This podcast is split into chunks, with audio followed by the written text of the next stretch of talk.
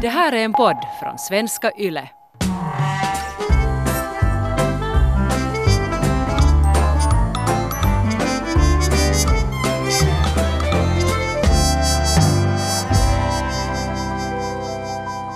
Nu ska jag berätta om första gången jag blev full. Säg inte bara att du var liksom helt jätteliten. Jag har faktiskt ännu också ångest över det här och jag tycker, för, eller mest liksom, nu, nu har jag också ångest för mig själv, att jag kunde vara sådär att åh, man är så dum när man är ung. Ja. Men också, jag har varit så besviken över mig själv och jag har ju aldrig berättat det här till dig för jag tycker att jag var alldeles för ung och jag är jättegenerad och jag vet att du skulle vara helt horrified. Men jag har nu kommit till det stadiet att, att jag måste berätta åt dig nu. Men alltså nu blir jag nästan rädd, okej? Kör på. Jag var färskt 13 år gammal. Nå men ändå 13. Det kunde ha varit ännu värre. Helt förkastligt. Ehm, Men ja, vi hade stjäla alkohol från en förälder som hade någon slags grekisk alkohol på 80 procent. Herregud. Vi blandade med Sprite. Men förstod ni att det är 80 procent och man måste blanda massor? Nej, för det, det, misstaget också som många ungdomar gör, att de börjar med sprit. För att de, förs- de förstår inte. Vi förstod inte, jag, var ju helt sådär. Så då drack jag av det här blandat med lite Sprite. Nej, herregud. Och jag blev så full. Jag spydde ner min kompis golv. Jag tänker inte berätta mera eller ge några mer detaljer. Nu måste du bara acceptera att du får höra det här som är mycket mer än vad jag någonsin ville berätta, så nu får du sluta fråga frågor. Alltså jag stal ju också Spiritus Fortis av min pappa. Vad är spiritus fortis? Det är sånt som bara läkare får köpa för det är 90-procentigt. Ja, så vad fan leker du här, Ave Maria? Alltså vi ska komma ihåg att jag kunde hantera det för att min pappa var känd för sin valborgsbål som han, som han liksom blandade så att han var jätteduktig på att laga en sån här ljuvlig bål och han blandade just med olika citronaktiga safter och den var liksom syrlig den, så, att, så att det faktiskt det smakade inte sprit överhuvudtaget. Och jag lärde ju mig småningom då liksom lite av hans, hans tricks och han hade så mycket flaskor i källaren så att jag snodde och sen jag blev jätteberömd med mina spiritusbålar. Och jag tänkte i alla år att jag kom undan med det. Jag, jag åkte aldrig, aldrig fast för, för Ja. det att jag, jag stal de där spiritus fortis-flaskorna. Ja. Utom på mitt bröllop. Och vad, vad hände på ditt bröllop? en, av, en av mina vänner höll tal och sådär bara i en sidomening och alltid när du stal spiritus fortis-flaskor av din pappa.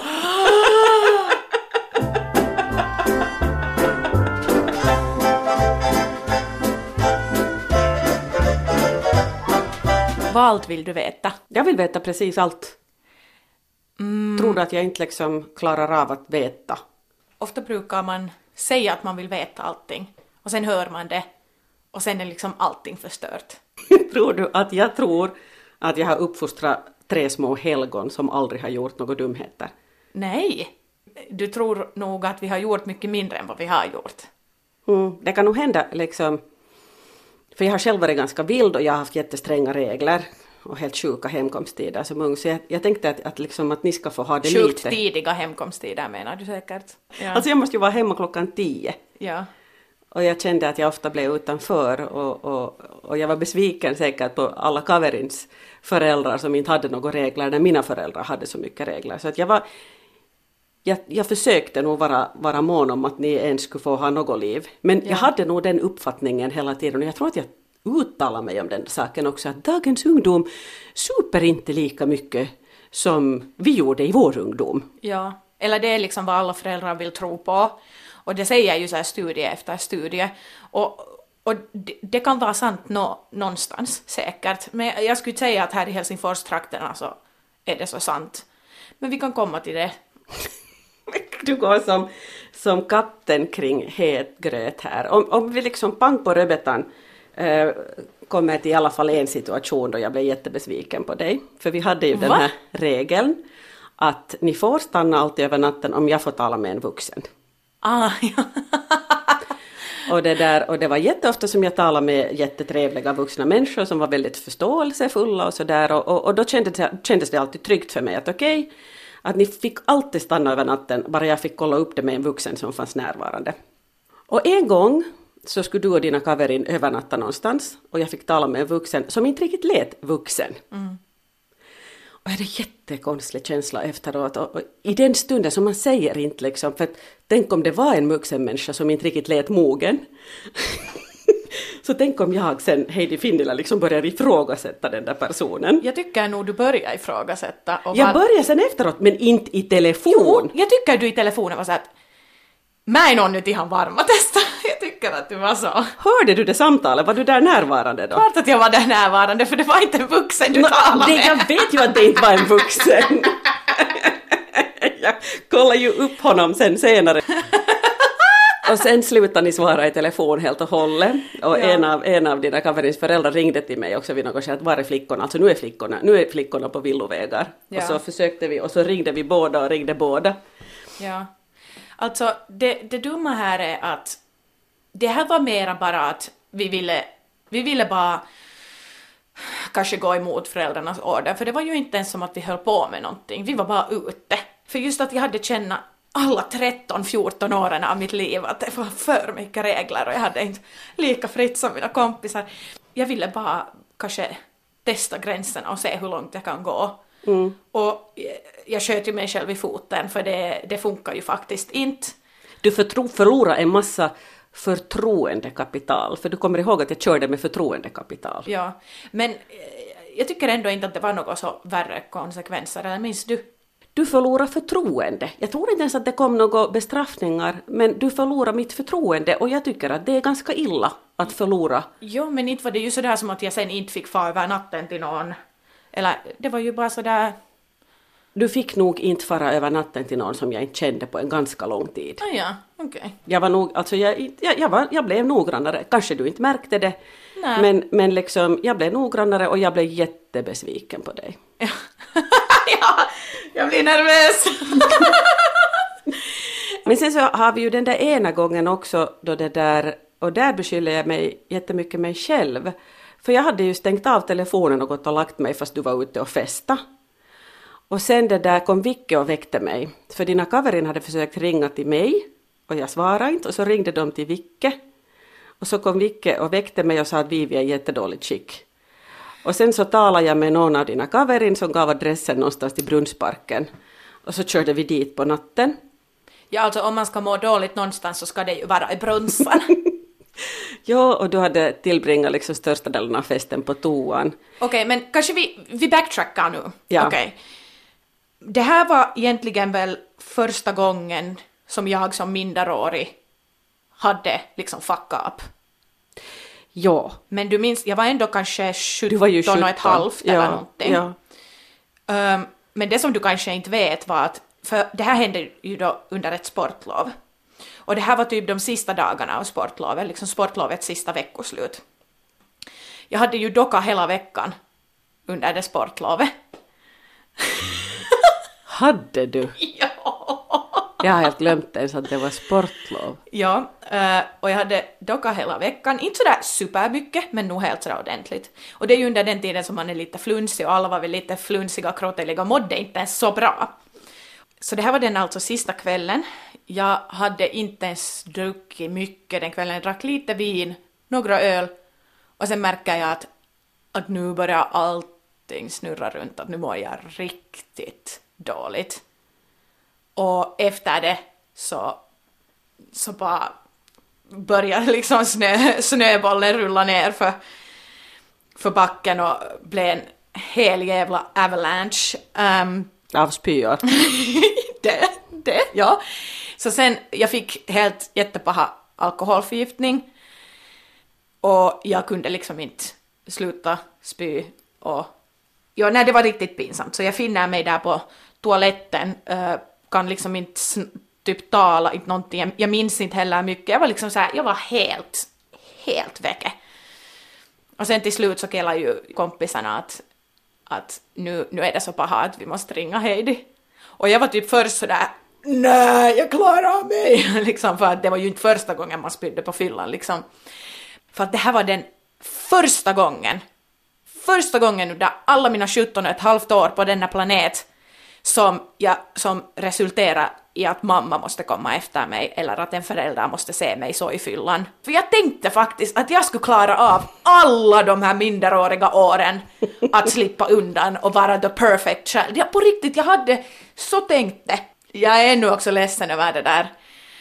Men, Men- kommer du inte ihåg liksom hur, hur fint det var, vilken fin anda, jag har romantiserat kanske det här minnet Ja, nej men, på något men vis. sen var det sådär att du kommer dit med Jukka, jag vet inte vad du för traumatiserad att du inte kunde köra så Jukka körde Nej, jag hade bilen. själv druckit några glas vin. ja. Och du kommer och du är helt liksom förstående och jag minns inte liksom vad vi snackade om eller vad vi gjorde. Men Alltså vi hade ju kramkalas.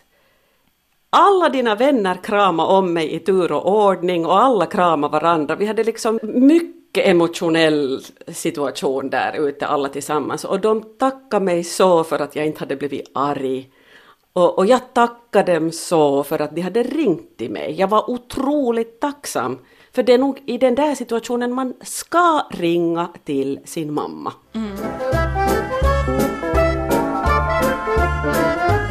Jag levde ju ett ganska liksom stormigt studieliv.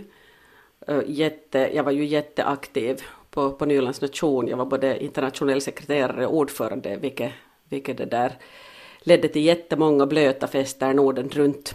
Och det där, någonting som var jättekul var stippeveckor, stipendiatveckor. Och då, då reste man runt som, jag kom hem efter en stipendiatvecka i Uppsala. Och det gick ju ut på att man festade en hel vecka. Och, och, och, och då, då liksom festade man och drack så pass mycket att, att, liksom, att det var den där berusningen som var det normala tillståndet Ja, och nykterheten som var det onormala. Och liksom man måste dricka för att känna sig normal. Och, och när jag kom en gång hem efter en sån vecka så, så hade jag också sådana liksom, kar, just karnevalångest är bra namn, att man, att, att man mådde ganska dåligt. Och då åkte jag faktiskt med min pappa, med din morfar till till, det där, till, till vår villa i Strömsö som vi då ännu hade. Och han hade en sån tradition att han alltid åkte dit på våren och, och, och mejade lite träd. Och, och jag åkte med för att tentläsa, jag hade under de sista tentorna kvar. Och han, för att du studerar lite på sidan. ja, och det där, eh, och han har ju också varit jätteaktiv i studielivet så han visste exakt mitt tillstånd. Han har varit kurator på Vasa nation och, och, och fästa mycket på, på thorax när han har- studerat medicin och sådär så att han vet exakt hur mycket man super i studielivet. Så han portionerar whisky åt mig.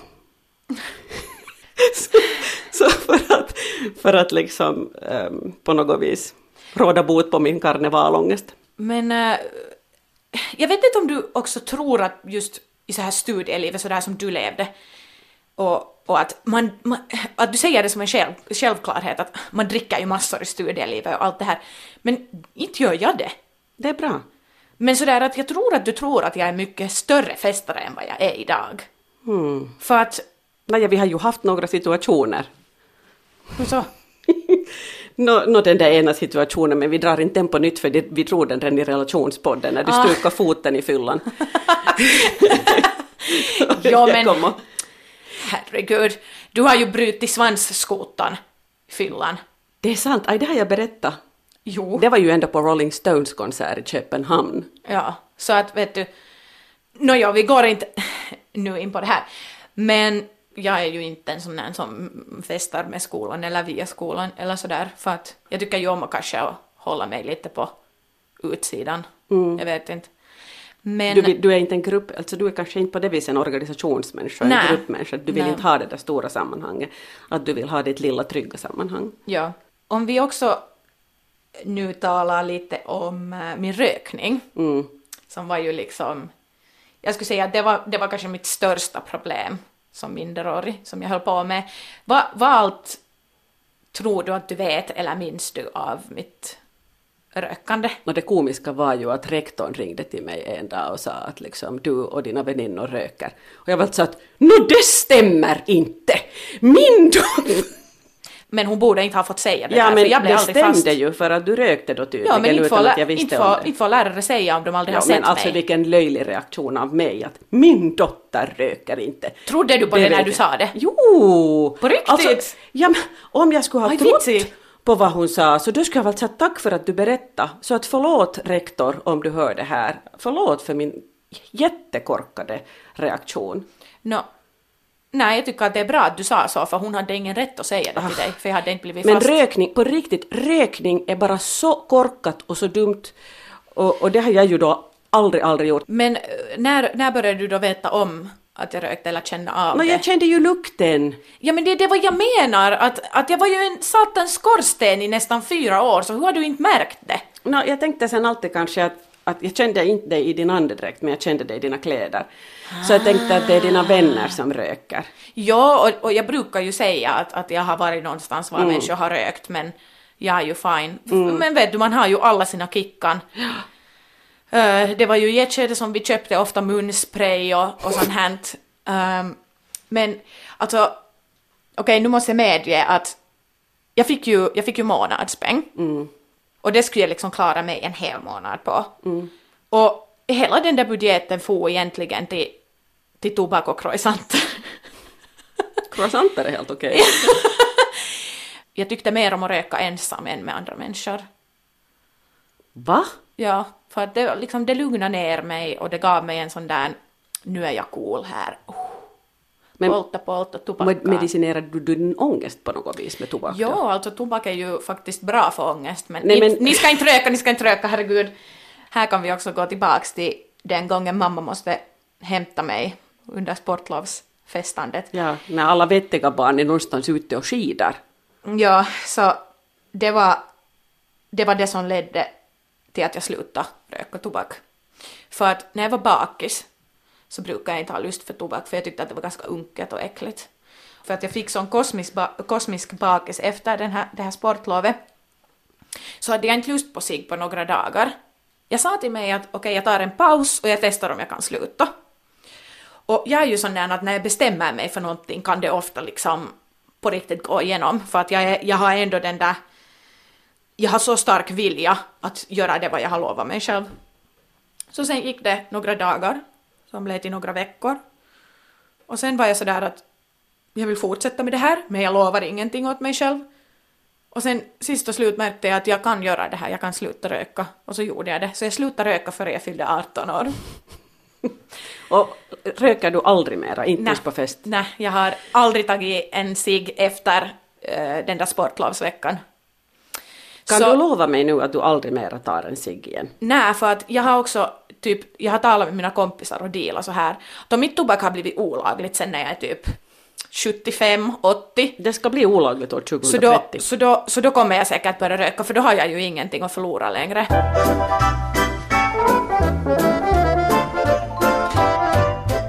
Hur många gånger tror du då att du har sett mig full? Jag, pff. Menar du nu när du var minderårig då? Ja.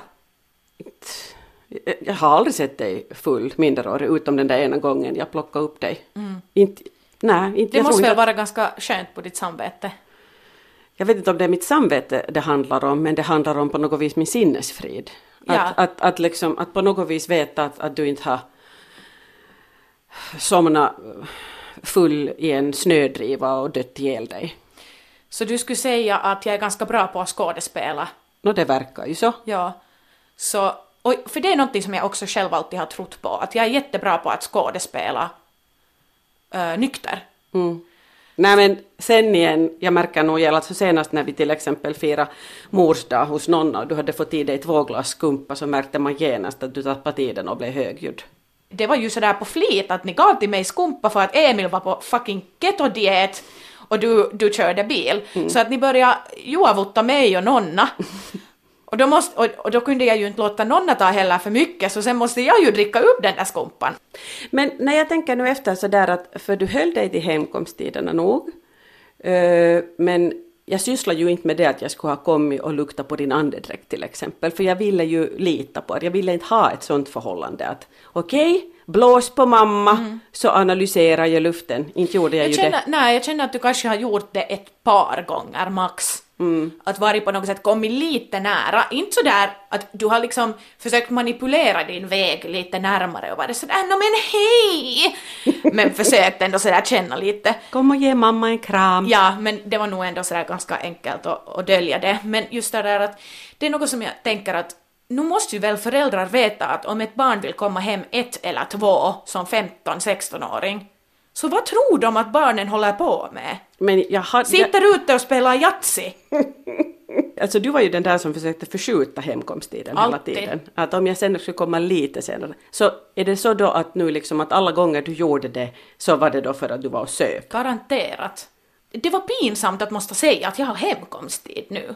Ännu om man hängde med äldre personer. Gissa hur pinsamt det var för mig som måste komma hem klockan tio. Ja.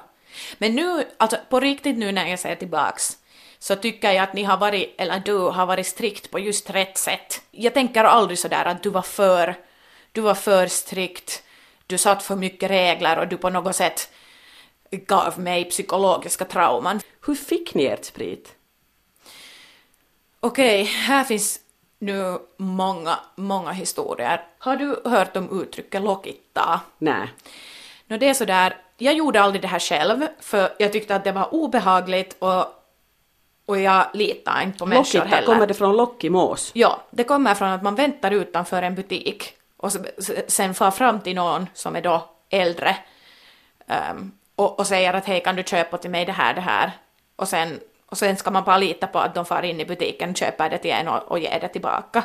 Ska man sen Och- betala någonting nej, för man brukar ju också? all, Ja, och sen ger man ju pengarna alltid före så de kan ju springa iväg med det hur enkelt som helst. Men, så det kunde några göra. Men de flesta har nog ett ställe som säljer till minderåriga. På Drömsö så fanns det någon fabo som hette någonting. Ja, ja. Vad hette han? Jag tror att ungdomarna kallar honom för vinapappa eller någonting. Men, men vi var inte i kontakt med honom. Han var någon som var just i kontakt med de där finska ungdomarna. På, Ja. Eh, men eh, vi hade ett ställe som vi kallar för Ryssen. För det var en kiosk. eh, var en rysk man hade lite sidobusiness och ja, vi var ju då ignoranta och kallade, honom, kallade den här kiosken för Ryssen. Så det var där vi fick vår tobak och alkohol om vi ville, men tobaken var där, eko, alkoholen var där så dyr. Så ofta fick man av äldre personer importerad alkohol från Estland. Och den alkoholen som var enklast att importera och enklast att sälja vidare var vina. Så att hur kunde ni lita på att det då ändå liksom var helt sådär, inte sån sprit som man blir blind av? Alltså, för det var ju det där, det var ju det där märket Viru Valge.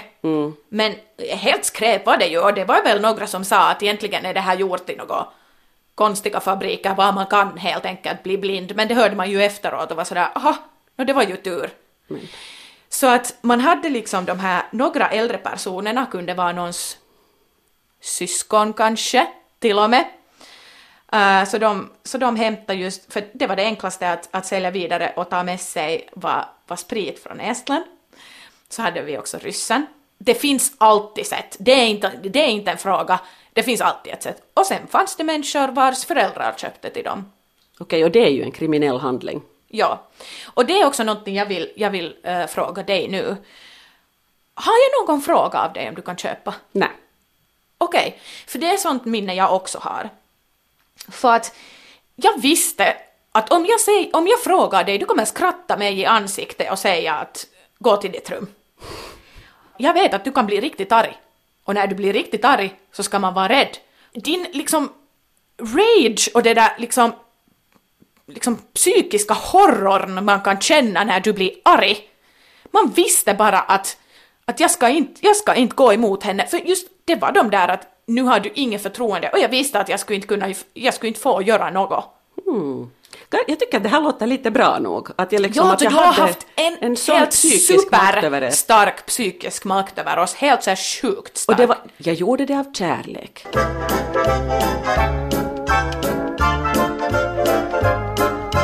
Mina föräldrar var livrädda för precis allting. De var jätte jätte, och liksom att de kunde förvänta sig precis vad som helst av mig eftersom de upplevde att, att jag var så fruktansvärt vild och oberäknelig. Så, att det, där, så, så det, var, det var jättestränga regler eh, och, och jättestränga hemkomsttider. Och, och en orsak var ju säkert det att, att eftersom min pappa var barnläkare och hade magpumpat så hemskt många mm. barn när han hade jour på sjukhuset och, och, det där, och hade sett barn dö i snödrivor i fyllan. Ja. Så, så, så det där, deras rädsla var helt fruktansvärd för de visste för mycket om allt som kan hända. Mm. Och, och, det förstår man. Jag, jag, ville absolut inte att ni ska få en likadan ungdom sen som jag, en sån här överbeskyddad ungdom, för att det hör ungdomen till att göra dumma saker, men nu blir jag ändå helt chockad av att höra om 80-procentig grekisk sprit och att du har mm. fyllt ett helt golv med dina spyor. Du kunde ha fått en allvarlig alkoholförgiftning. kunde du också. Du drack fucking 90 procent i alkohol. Blandat, mycket, mycket blandat. Ja, men jag blandar ju också, bara att inte tillräckligt. Men den gången som jag fick en värre alkoholförgiftning var ju dessutom i, mitt, i, i föräldrahemmet när jag redan hade flyttat hemifrån. Jag var 25 Mm -hmm. Och det där, mina föräldrar ordnade ju jätteroliga sådana äh, valborgs eller första majfester. E, eftersom de hade firat valborg så många år i rad så kom ju Next Generation med. Så, att, så att det var en, en första maj som, som då liksom de vuxna eller de gamla var i övre våningen och sen vi ungdomar var i nedre våningen. Och sen hittade vi på den lysande idén att vi skulle ha spritprovning. Mina föräldrar drack inte liksom särskilt mycket sprit och de hade ändå ganska mycket just konjak och whiskyflaskor och allt möjligt. Och så gick vi igenom sådär och testa och testa och ge, ge, en, två, tre, skål! Och plötsligt liksom, plötsligt så var jag bara så fruktansvärt, fruktansvärt, fruktansvärt full. Och det var nog en alkoholförgiftning och jag bara spydde och spydde och sen började jag skrika att jag vill inte bli alkoholist. jag vill inte bli alkoholist. Jag bara skrek och gorma och gorma, gorma, gorma, gorma så till den grad att liksom, att jag blev hes för flera dagar efteråt. Alltså fy fan mamma! Och, och, min värsta, mitt värsta, eller på något vis min värsta skräck var för att, för att vi hade i släkten liksom så varnande exempel. För min mormor eh, medicinerar ju sin ångest med alkohol. Och, hon, och man visste att när hon var full så brukade hon ofta ringa och det där och, och när hon ringde och lät så där saklig. Kan jag eventuellt få tala med min dotter? Och, så, och så visste man bara så här, mamma, mommo är full.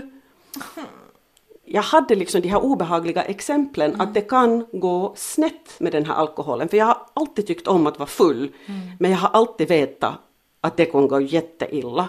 Och det berättades också i släkten om min farfars far. Alltså din morfars farfar. Mm. Som, som söp så mycket att när han sen hade delirium mm. så sprang han omkring med yxan efter sin fru på mm. sommarvillan i Strömsö. Mm. Och det var ju verkligen inte så idylliskt. Nej. Så att vi hade liksom, vi matades också med de här varnande ja. exemplen. Ja. Att, att med alkohol ska man vara jätteförsiktig. Och, och, och jag började genast tänka att har jag kanske inte skrämt er tillräckligt mycket då? Nej, jag skulle just komma till det där att Ehm, jag har, tror jag, lärt mig också av mig själv och just att när jag har reflekterat av mitt egna beteende och just sett andra så under de senaste åren så har jag varit jättenoggrann och jag är faktiskt helt jätterädd för liksom alkoholism eller att bli alkoholist och sådär. Det är en väldigt ohälsosam nivå ibland. Um, så att du har faktiskt ingenting att oroa dig över för att om någon här är rädd att bli alkoholist så är det jag och Bra. inte du. Men jag menar att jag har jättestora neuroser och, jag, och jag, jag kan typ inte ens dricka sprit mera på grund av att jag har blivit förstörd av Viro Valge då någon gång när man var 15-16. Mm. Så du behöver inte oroa dig för att jag, jag brukar inte dricka starkt för jag tycker att det är äckligt och obehagligt. Ja men man ska vara försiktig med de starka dryckerna för det liksom det går så lätt snett. Och, och, ja, och jag ser det jätteviktigt att dricka vatten och, och sköta om mig. Och, man behöver inte vara oroad över mig för det första så dricker jag mycket mindre nu än vad du gjorde i min ålder. Liksom mycket mindre. Det är sant. Nu ska jag också bekänna någonting som jag aldrig trodde att jag skulle säga upp dig. Alltså det, ständig, det ständiga chocker på löpande band här nu då. Okej, Oh, vad okej. ehm, vad- vad är din åsikt nu på, let's say, olagliga substanser? Ja, cannabis.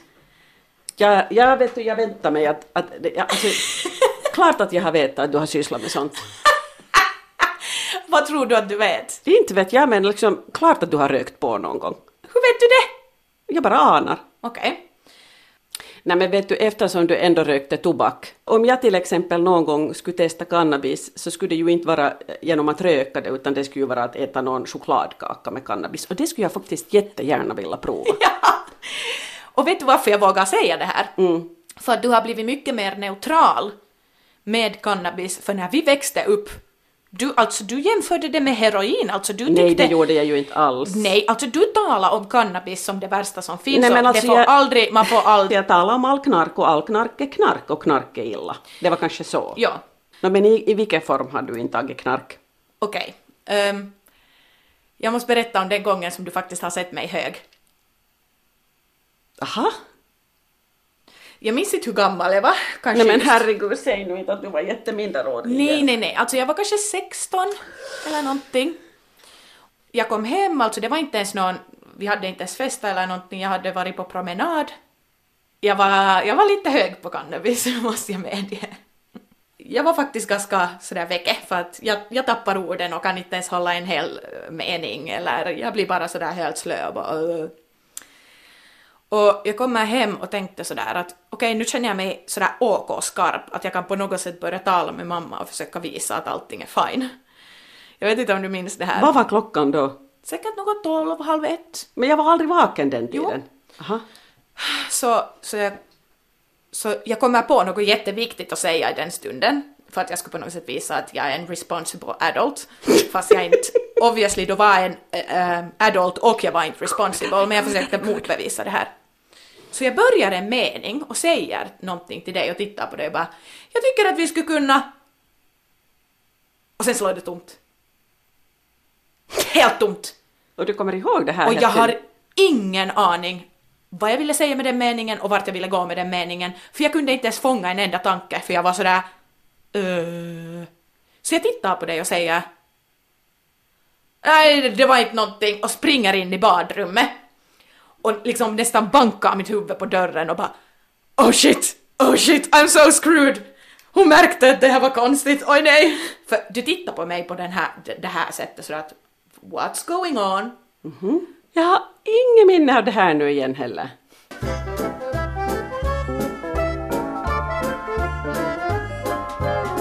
Jag måste ju säga att jag blev nog ganska omtumlad av alla de här uppgifterna.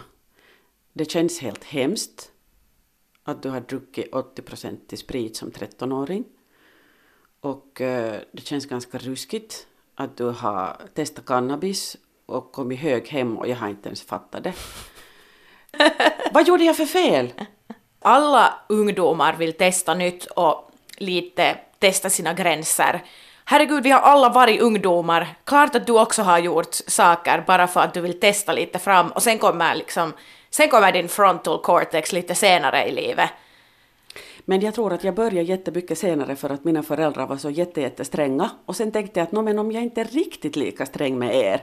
Jag har varit så stolt över tanken om förtroendekapital som jag på riktigt liksom, jag har, jag förklarar åt alla andra föräldrar att jag, vi, vi har det här förtroendekapitalet och jag litar på mina barn. Ja, och vad har gått nu så helvetes fel att du inte mer kan lita på att ditt förtroendekapital var ett bra system? Jag tycker inte du ska känna dig bekymrad eller på något sätt som du har failat för att har jag inte kommit ut helt okej? Ja. Är du stolt över mig nu? Eh, ja, du har blivit ett bra, en bra människa och en, en fin vuxen människa. Och jag har fått faktiskt ganska mycket feedback också, att jag har en klok dotter. Ja, så vad var, för, vad var problemet med ditt system då? Fast kanske den feedbacken försvinner efter det här avsnittet, när alla Okej, de här ja. avslöjandena kommer. Nej, men alltså på riktigt så måste man också minnas som förälder att, som jag också tidigare sa, att barn är inte ute till ett till två på natten bara för att spela Yatzy i någon park. Hemkomsttider är bra och därför är det också just att att man ska också kunna snacka med barnet om hemkomsttider Och det, jag tycker att det var bra att vi brukar ju göra det, att det var ju alltid, märkte du mig, så här ett halvt års mellanrum som jag kom och var sådär att okej, okay, nu känner jag att jag har blivit lite äldre, att kanske vi kan ta en halvtimme nu till. Och det brukar vara så att det kom ett, en timme extra varje år liksom. Obviously ska man inte låta barn göra allting. Jag menar bara att ha ändå sådär semi-strikta regler, men, men gör det så bekvämt som möjligt runt de där reglerna. Var inte alltid arg och var sådär att nu är det så här och så här och så här och sen ska man alltid fråga barnet var har du varit, vad har du gjort och vem har du sett och man ska inte försöka ta fast dem på bar gärning liksom. Att, att eh, ju, ju lugnare liksom upplevelsen är kring just de här hemkomsttiderna eller striktare reglerna, men om man sen är jätte lovey-dovey och helt hi hej då funkar det ju jättebra. Okej, okay, men där, jag tycker jag är ju ganska lovey-dovey och hi hej är jag inte? Ja. Jag tror inte jag har varit mycket värre än vad du har varit. Att det känns som att du, du nu judgar mig kanske lite för mycket. Men jag har ju inte ens hunnit judga för jag är liksom fortfarande i smältningsstadiet. Jag smälter allt detta jag har hört nu. Men jag är tacksam över att du delar det här med mig och hela Svenskfinland. och, ehm, och vissa av de här sakerna går ut dit till Svenskfinland som varnande exempel. Ja.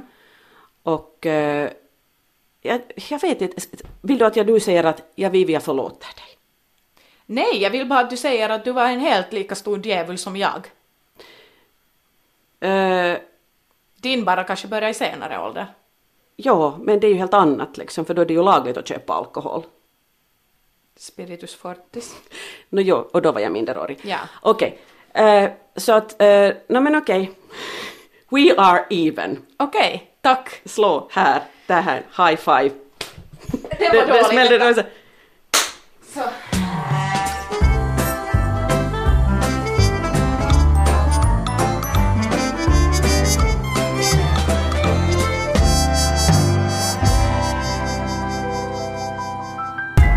här är en podd från svenska YLE.